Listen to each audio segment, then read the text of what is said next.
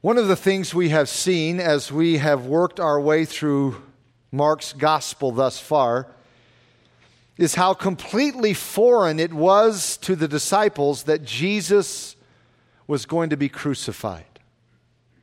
Whenever we hear the term Messiah, we think of the one who died on the cross to take away our sins.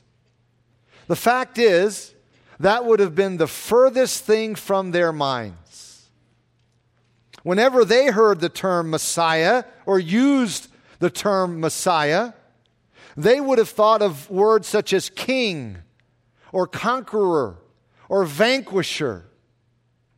And we shouldn't criticize them for thinking such thoughts, because God's word given to them in Hebrew Scripture has an immense amount to say about the Messiah being a conqueror and a king and a vanquisher. So that was their grid through which they saw Jesus. They knew that God's word promised them a kingdom, and they knew that it was the Messiah who would bring in that kingdom. Therefore, when the disciples came to the conclusion that Jesus was the Messiah, it is not surprising that they assumed that the kingdom was about to be established. After all, John the Baptizer had come announcing the kingdom. He said, "Repent, for the kingdom of heaven is at hand." It's here. Jesus had come preaching the kingdom. He said basically the same thing. "Repent, the kingdom of heaven is at hand." So it shouldn't be shocking that the disciples had high hopes that Jesus was going to conquer all their enemies and bring in the kingdom at any moment. Besides, they knew he had the power to do it, because they had seen his power over demons, over storms, over disease, over sickness, and even over death. Thus, it all made sense in their minds. It all fit together perfectly. Hebrew Scripture promises a Messiah who will bring in the kingdom. Jesus claimed to be that Messiah. He proved he had the power to be the conqueror and king. What else is there? What is he waiting for? That's the way the disciples would have been thinking. As a result, when Jesus began to talk about being conquered by his enemies, rejected by the religious leaders of Israel, and killed by the Romans, the disciples were in total shock. They were stunned beyond description. It would not be an overstatement to say that they were traumatized to the point that they could not even hear or think clearly. Their minds could not grasp or accept what Jesus was saying when he announced that he was going to be unjustly murdered. It made no sense to them whatsoever. So they completely rejected or dismissed the idea as utter foolishness. Because that was their response, Jesus had to tell them over and over and over again. This morning we see another one of his attempts to get them to see that he had come to be a suffering Messiah. Let's turn together to Mark chapter ten. And please follow along as I read verses thirty-two through thirty-four. Now they were on the road going up to Jerusalem, and Jesus was going before them, and they were amazed. And as they followed, they were afraid. Then he took the twelve aside again and began to tell them the things that would happen to him. "Behold, we are going up to Jerusalem, and the Son of Man will be betrayed to the chief priests and to the scribes. And they will condemn him to death and deliver him to the Gentiles. And they will mock him and scourge him and spit on him and kill him. And the third day he will rise again." As I mentioned a moment ago, this wasn't the first time that Jesus had tried to get his disciples to see and understand that he had come to be a suffering Messiah. In the Gospel of John, chapter two, he spoke of the destruction of the temple of his body. In chapter three of John's Gospel, he told Nicodemus that he would be lifted up, which was a technical way of referring to crucifixion. In John six fifty-one, he said he would give his flesh as the bread of life for the world. In John ten, he said he would lay down his life as the good shepherd. But the disciples never got the message. They just didn't get it. Therefore, Jesus became more specific about the issue as the time got closer. Go back to Matthew chapter sixteen for a minute. Let me show you what I mean. Go back to an earlier event than the one we're going to consider this morning in Mark ten. Matthew chapter sixteen. Beginning in verse twenty-one, we read, "From that time, Jesus began to show to his disciples that he must go to Jerusalem and suffer many things from the elders and chief priests and scribes, and be killed and be raised the third day. Then Peter took him, took him aside and began to rebuke him, saying, 'Far be it from you, Lord, this shall not happen to you.' But he turned and said to Peter, 'Get behind me, Satan. You are an offense to me, for you are not mindful of the things of God, but the things of men.'"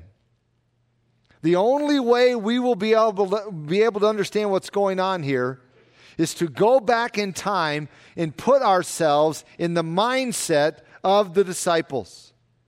The first three words of verse twenty-one say, "From that time."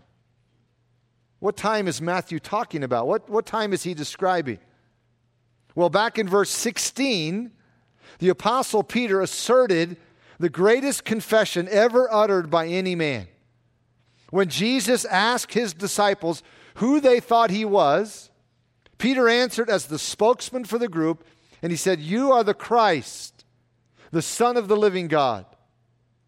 That was no impulsive utterance given as a knee-jerk reaction to some highly emotional event. No, Peter and the other disciples had watched Jesus and contemplated Jesus and studied Jesus and thought about Jesus for almost three years. They had seen him and they had heard him for all that time. And they came to the settled conviction that this man was no mere man. He was the promised Messiah and the Son of the living God. That was their resolved conclusion. And Jesus affirmed that their assessment was right by saying, "Blessed are you, Simon Bar-Jonah, for flesh and blood has not revealed this to you, but my Father who is in heaven." So that is in some ways the high point of Jesus' ministry with his disciples. Jesus has been working with his men for almost three years to convince them that he is the Messiah and the Son of the living God. And they have finally come to believe that beyond any shadow of a doubt. So, mission accomplished.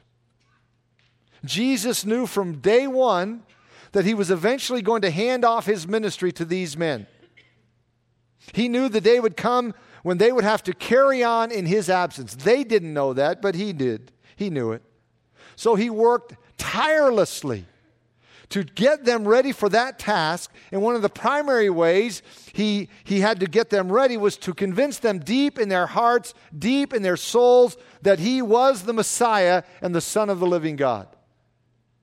So with this statement, here in chapter sixteen, this statement by Peter, it is clear that they have finally arrived. They finally got that. That means it was time for Jesus to turn to the next major aspect of his life's work, which would be the cross. But that's what threw the disciples such a curve. They didn't see it that way at all. If they have finally gotten to the point of understanding to which Jesus wanted to bring them, then the next step in their minds is to bring in the kingdom. After all, they were going to be his right-hand men. They understood that much. They were going to be his key men in the kingdom, and that's why he took so much time to train them. So if they are where they need to be in their understanding, if they are where they need to be in their preparation, what is holding things back?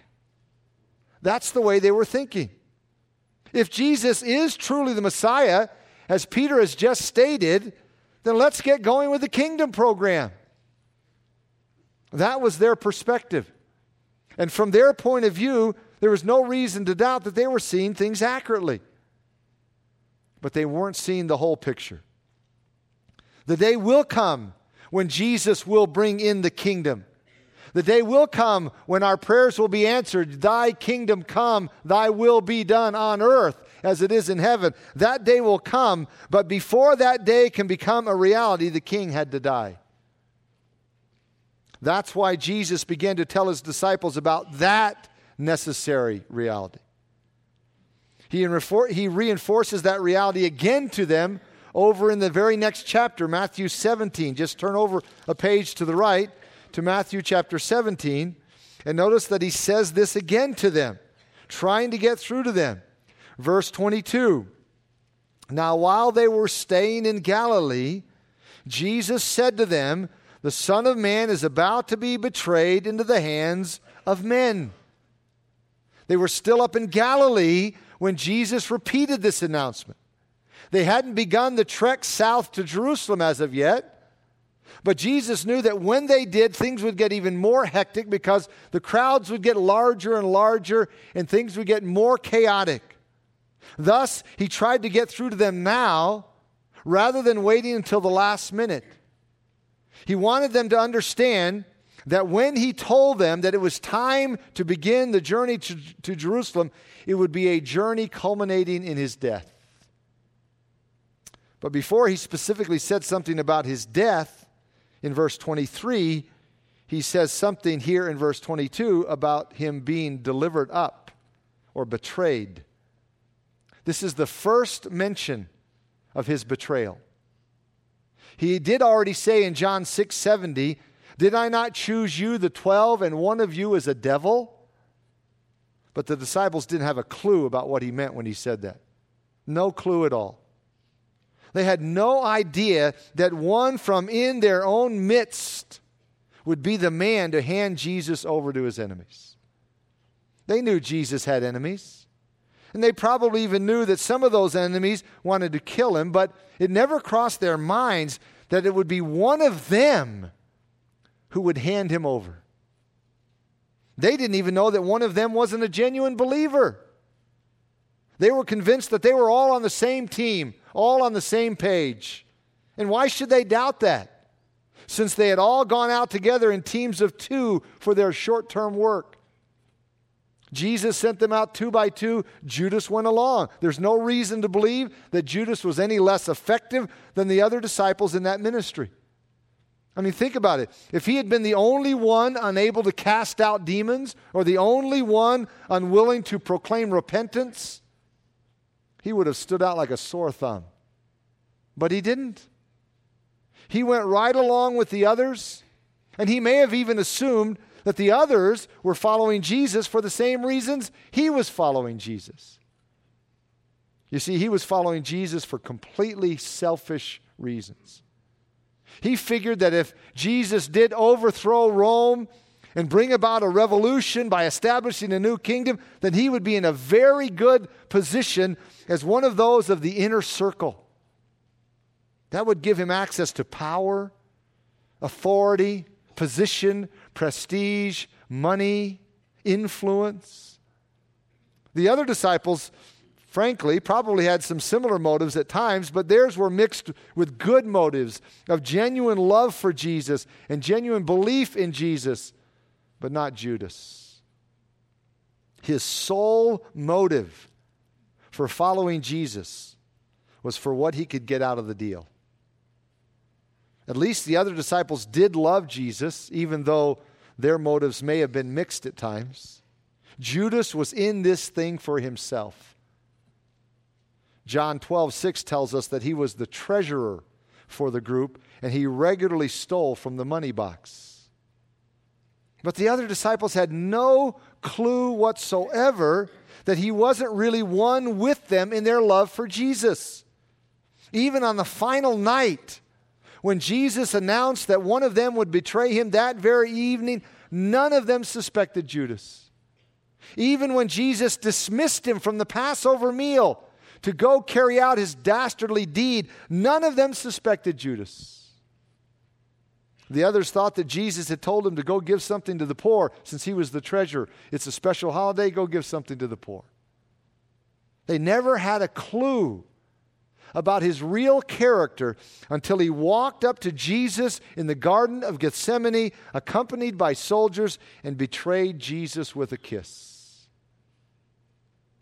Therefore, when Jesus said this about him being betrayed into the hands of men, the other disciples wouldn't have suspected Judas any more than they would have suspected Thomas or John or Peter or anyone else of their own number. So as a gentle shepherd who knew how much his disciples could take, knowing how much they could handle, he doesn't unload the entire dump truck on them here. He doesn't say that one of them will be the betrayer. Notice that here in chapter seventeen, verse twenty-two. He simply says he will be betrayed. That would have been disturbing enough. The very word betrayed implies that what will be done to hand him over will be done by someone somewhat close to him, someone who's in a position to betray him. So Jesus made it clear he wouldn't be captured by aggressive means. He would be betrayed into the hands of men. But the unjust tragedy wouldn't end there. Look at verse twenty-three, Matthew seventeen, and they will kill him. And the third day he will be raised up, and they were exceedingly sorrowful. I am convinced that they did not hear the second part of Jesus' statement when he mentioned the resurrection. When he said that he would be killed, I think their minds completely shut off. I say that because the last phrase of the verse says they were exceedingly sorrowful. If they had heard about the resurrection, I don't think they would have been so sorrowful. They may have been confused about what all this meant, but at least they would have some idea that, okay, if they kill him, he's not going to stay dead. He's going to be raised from the dead. So I don't think they heard him say he would be raised up. Their world collapsed when they heard Jesus say he would be killed. Their world was shattered at that point. All of their hopes and dreams and longings and aspirations were bound up in this man. This seems to be the first time here in Matthew seventeen, the first time that the disciples even heard what Jesus was trying to say them, say to them about his upcoming death. He had started talking about his death at the very beginning of his ministry, and he mentioned it many times, but this seems to be the first time it even registered with them at all. As a result, they were exceedingly sorrowful. Because this was so overwhelming to them, they apparently pushed it out of their minds, blocked it out of their minds, and forgot about it. Maybe they were just hoping that the whole thing would go away. Maybe they were hoping that it would just never happen, that there was something they weren't really hearing Jesus right, and it really wouldn't happen. They dismissed it again. So Jesus had to tell them another time in an attempt to prepare them for what was certainly going to happen. And that brings us to our text in Mark chapter ten. Let's go back to that text. Here in Mark ten, Jesus again tells his disciples what they didn't want to hear and what they weren't willing to accept. For whatever reason, they weren't willing to accept it. So in Mark chapter ten, verse thirty-two, we read, "Now they were on the road going up to Jerusalem, and Jesus was going before them, and they were amazed. And as they followed, they were afraid. Then he took the twelve aside again and began to tell them the things that would happen to him.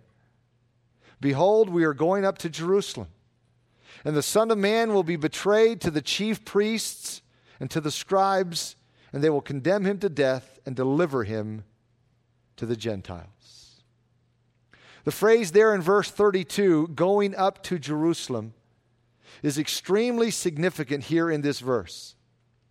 This is Mark's way of telling us that Jesus has begun his final journey to the city. which will culminate in his crucifixion. You see, Jesus had been to Jerusalem many times throughout his ministry. He went there back and forth. He was there each year for Passover, as well as the other major Jewish holidays. So this was not uncommon for him to go back and forth, even though he based his ministry out of Capernaum, up in Galilee, in the north part of Israel. He made the trek to Jerusalem on a regular basis.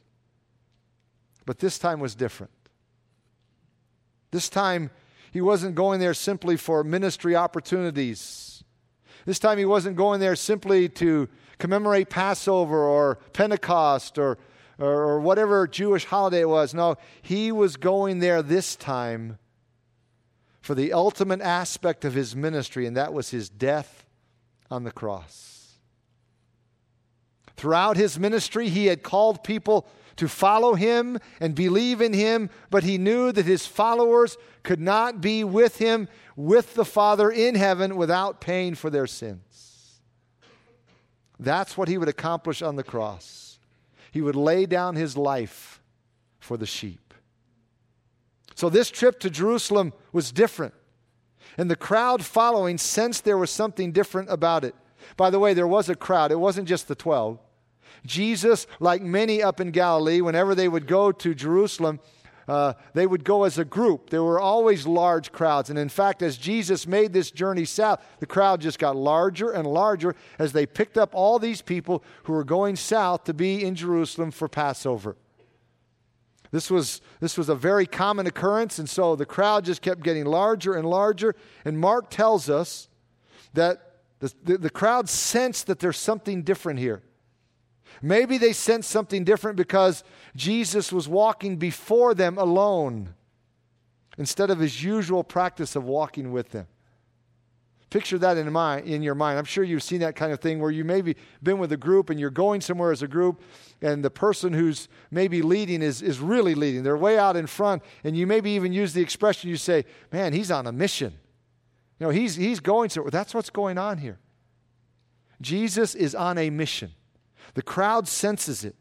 They realize that, that something's going on here. In fact, Mark tells us they were both amazed and afraid. They were amazed at the willingness of Jesus to return to Jerusalem, where so many people were out to get him, and they were afraid of what was going to unfold once they got there. They knew this was different. This wasn't like all the other trips to Jerusalem. And Mark tells us, he took the twelve aside again. He pulls them away from this large crowd heading to Jerusalem for Passover. He pulls them aside to warn them about what was going to happen once they got there. You see, they still weren't grasping what was coming. They still weren't getting it. We don't know exactly why they weren't getting it, but they weren't. Maybe it was because the reality was too painful to contemplate.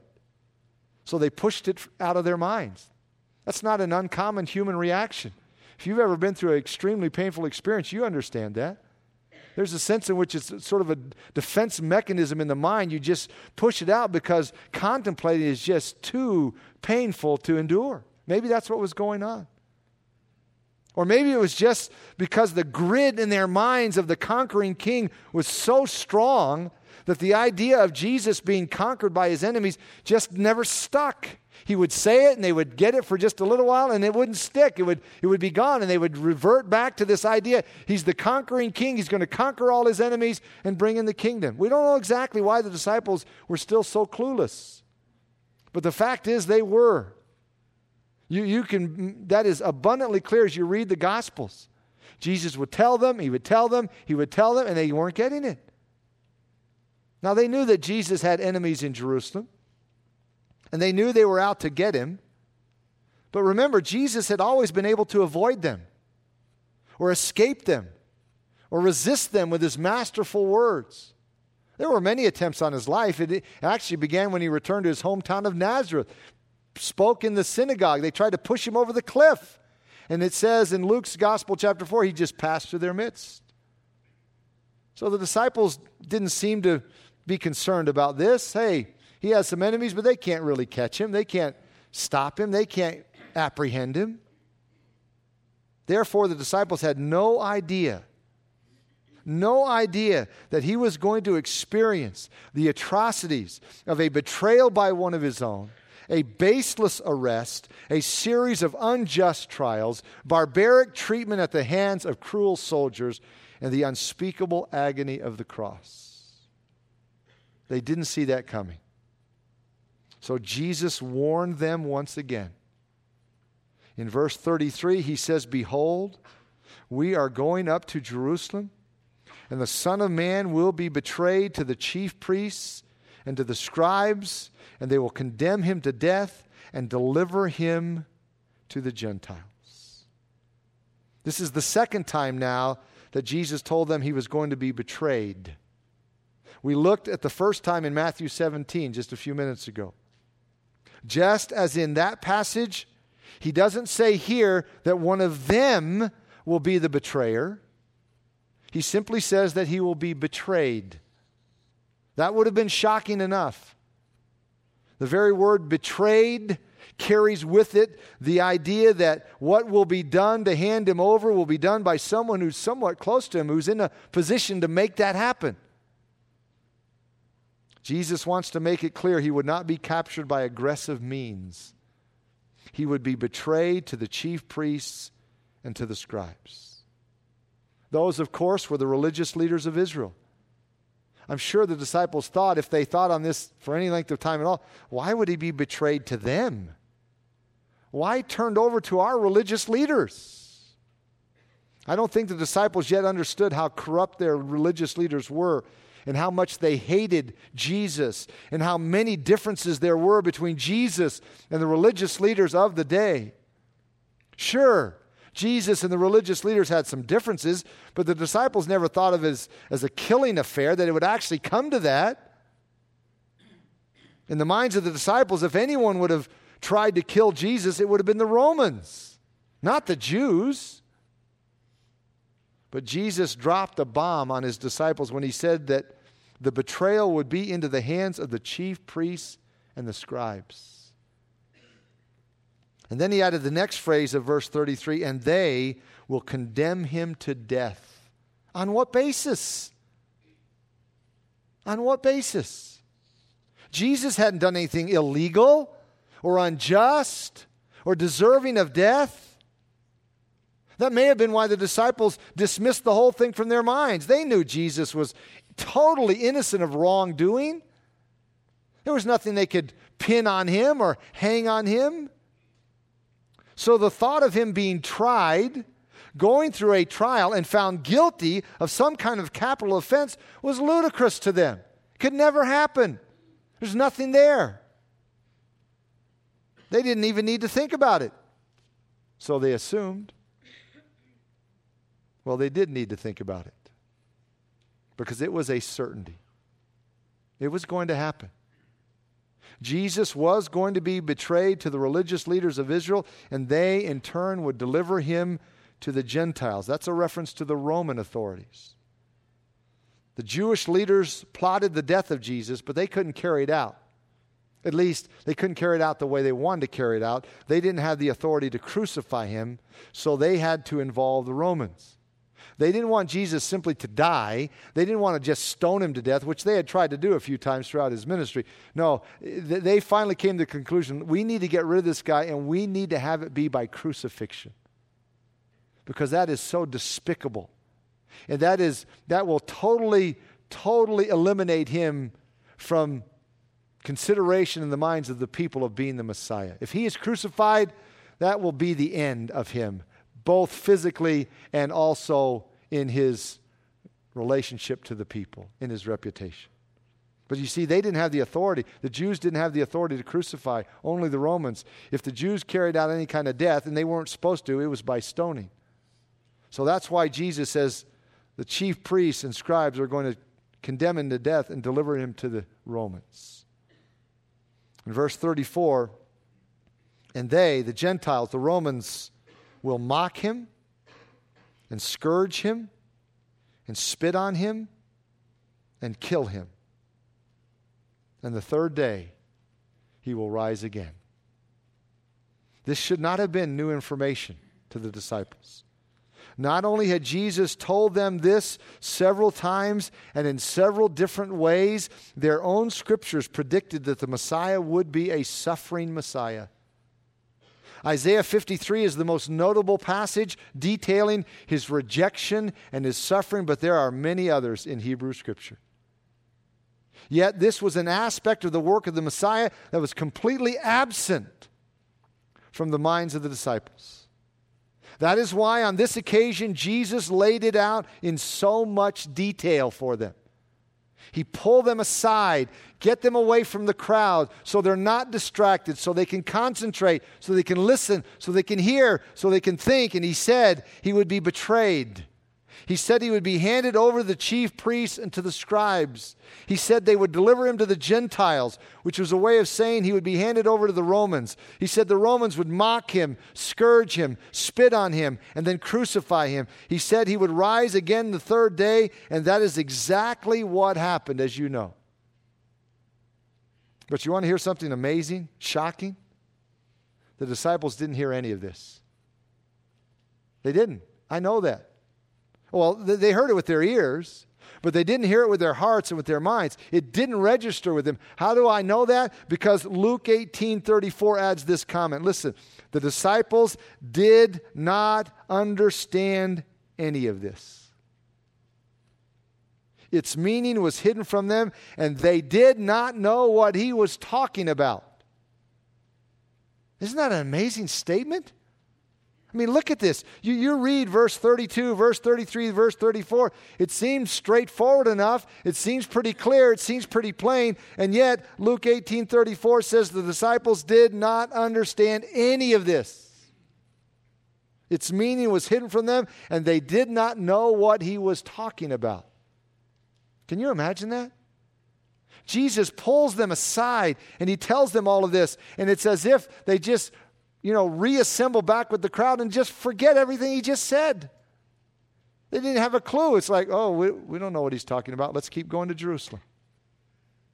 This was the furthest thing from their minds. In fact, it is amazing to realize that whenever Jesus made an announcement or prediction about his death, it was followed by a display of pride by the disciples. Let me show you what I mean. Go back to Matthew seventeen again, where we were earlier. Matthew seventeen. We looked at verses twenty-two and twenty-three, where Jesus predicted his death. Then, just a few verses later, we've got a chapter break here. Remember, the chapter breaks are not inspired. So this is just a continual flow of story. The story continues to flow right on into chapter eighteen. And notice what Matthew says in chapter eighteen, verse one. At that time.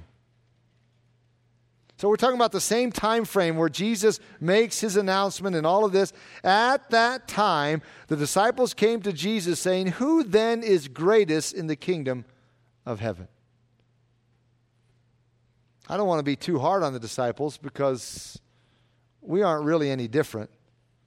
But it is amazing, even after Jesus told about his death, that they would be wondering about who is the greatest.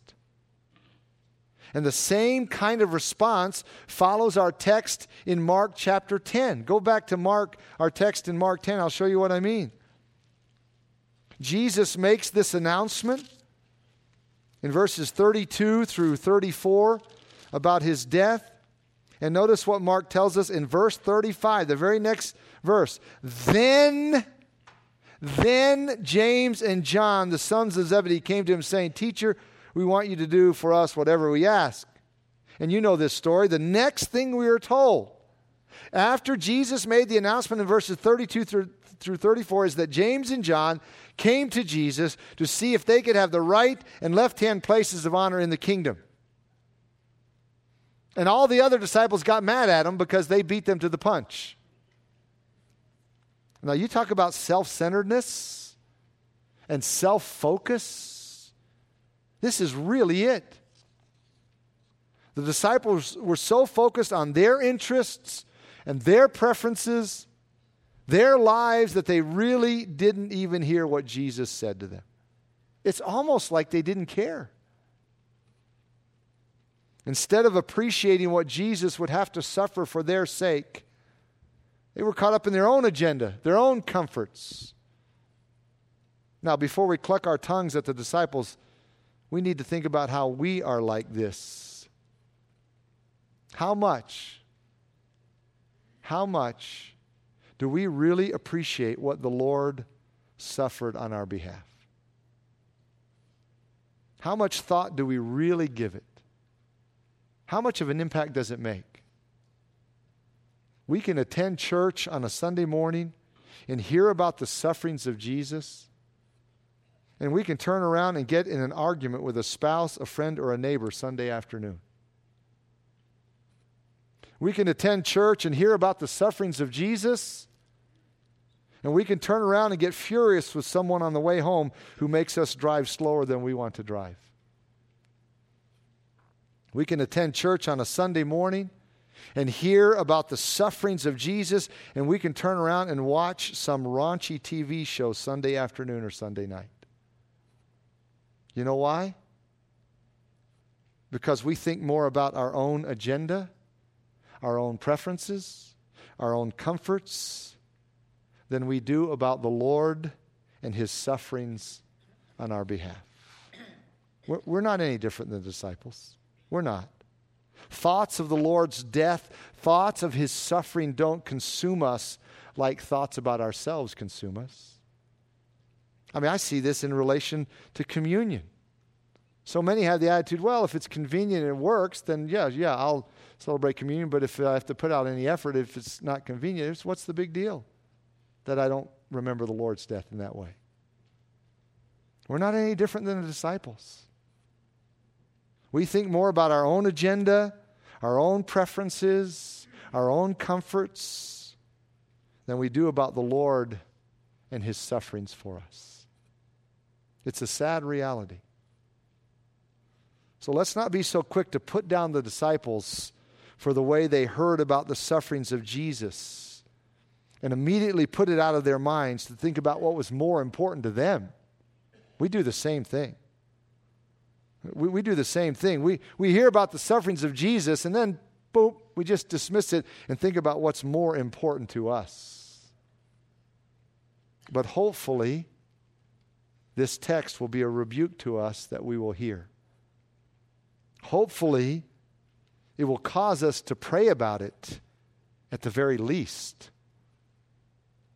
Hopefully, it will increase our appreciation of the fact that our Lord suffered immensely on our behalf. He suffered betrayal from a close friend. He suffered abandonment from many friends. He suffered humiliation, mocking, hatred, and pain from the hands of men, wrath, and abandonment from God. He truly was a suffering Messiah. And His sufferings were not for Himself. They were for us. Let's bow together as we close this morning.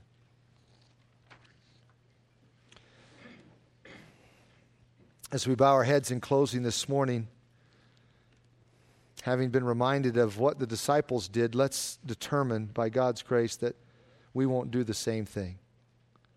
That we won't close our Bibles and say, oh, good sermon, and just go on with whatever else, go on with other thoughts, whatever is more important to us. Instead, as the, as the disciples should have done, by God's grace, may we really let this truth sink in. May we really contemplate it and realize that Jesus endured all of these things that He spoke of here: betrayal, condemnation, deliverance to the Romans, mocking, scourging, spitting, death, crucifixion, that He endured all of those things for our sake. He didn't, it wasn't for His sake, obviously. He didn't, from His own standpoint, need to go through any of that. But He needed to go through it if we were going to have any chance of redemption. And so He suffered in our place as our substitute. And beloved, if you've been a Christian for a while. You need to guard your heart that your familiarity with this truth doesn't just become commonplace, and that we don't just start becoming callous to it because we've heard it so many times, so many times. I remind you that the disciples heard Jesus say this many times also, but it didn't register with them, certainly not as it should have. We can follow the same pattern. So by God's grace, let's determine that we won't. And let's ask the Father to keep our hearts always sensitive to the immensity of this truth, of what Jesus endured on our behalf. Now, if you're here today and you have no relationship with Jesus Christ, no relationship with God the Father, you've been exposed to, you've seen what it took to accomplish redemption. Jesus had to die because you are a sinner. Jesus had to die because I am a sinner. And he paid the price, the penalty for our sin.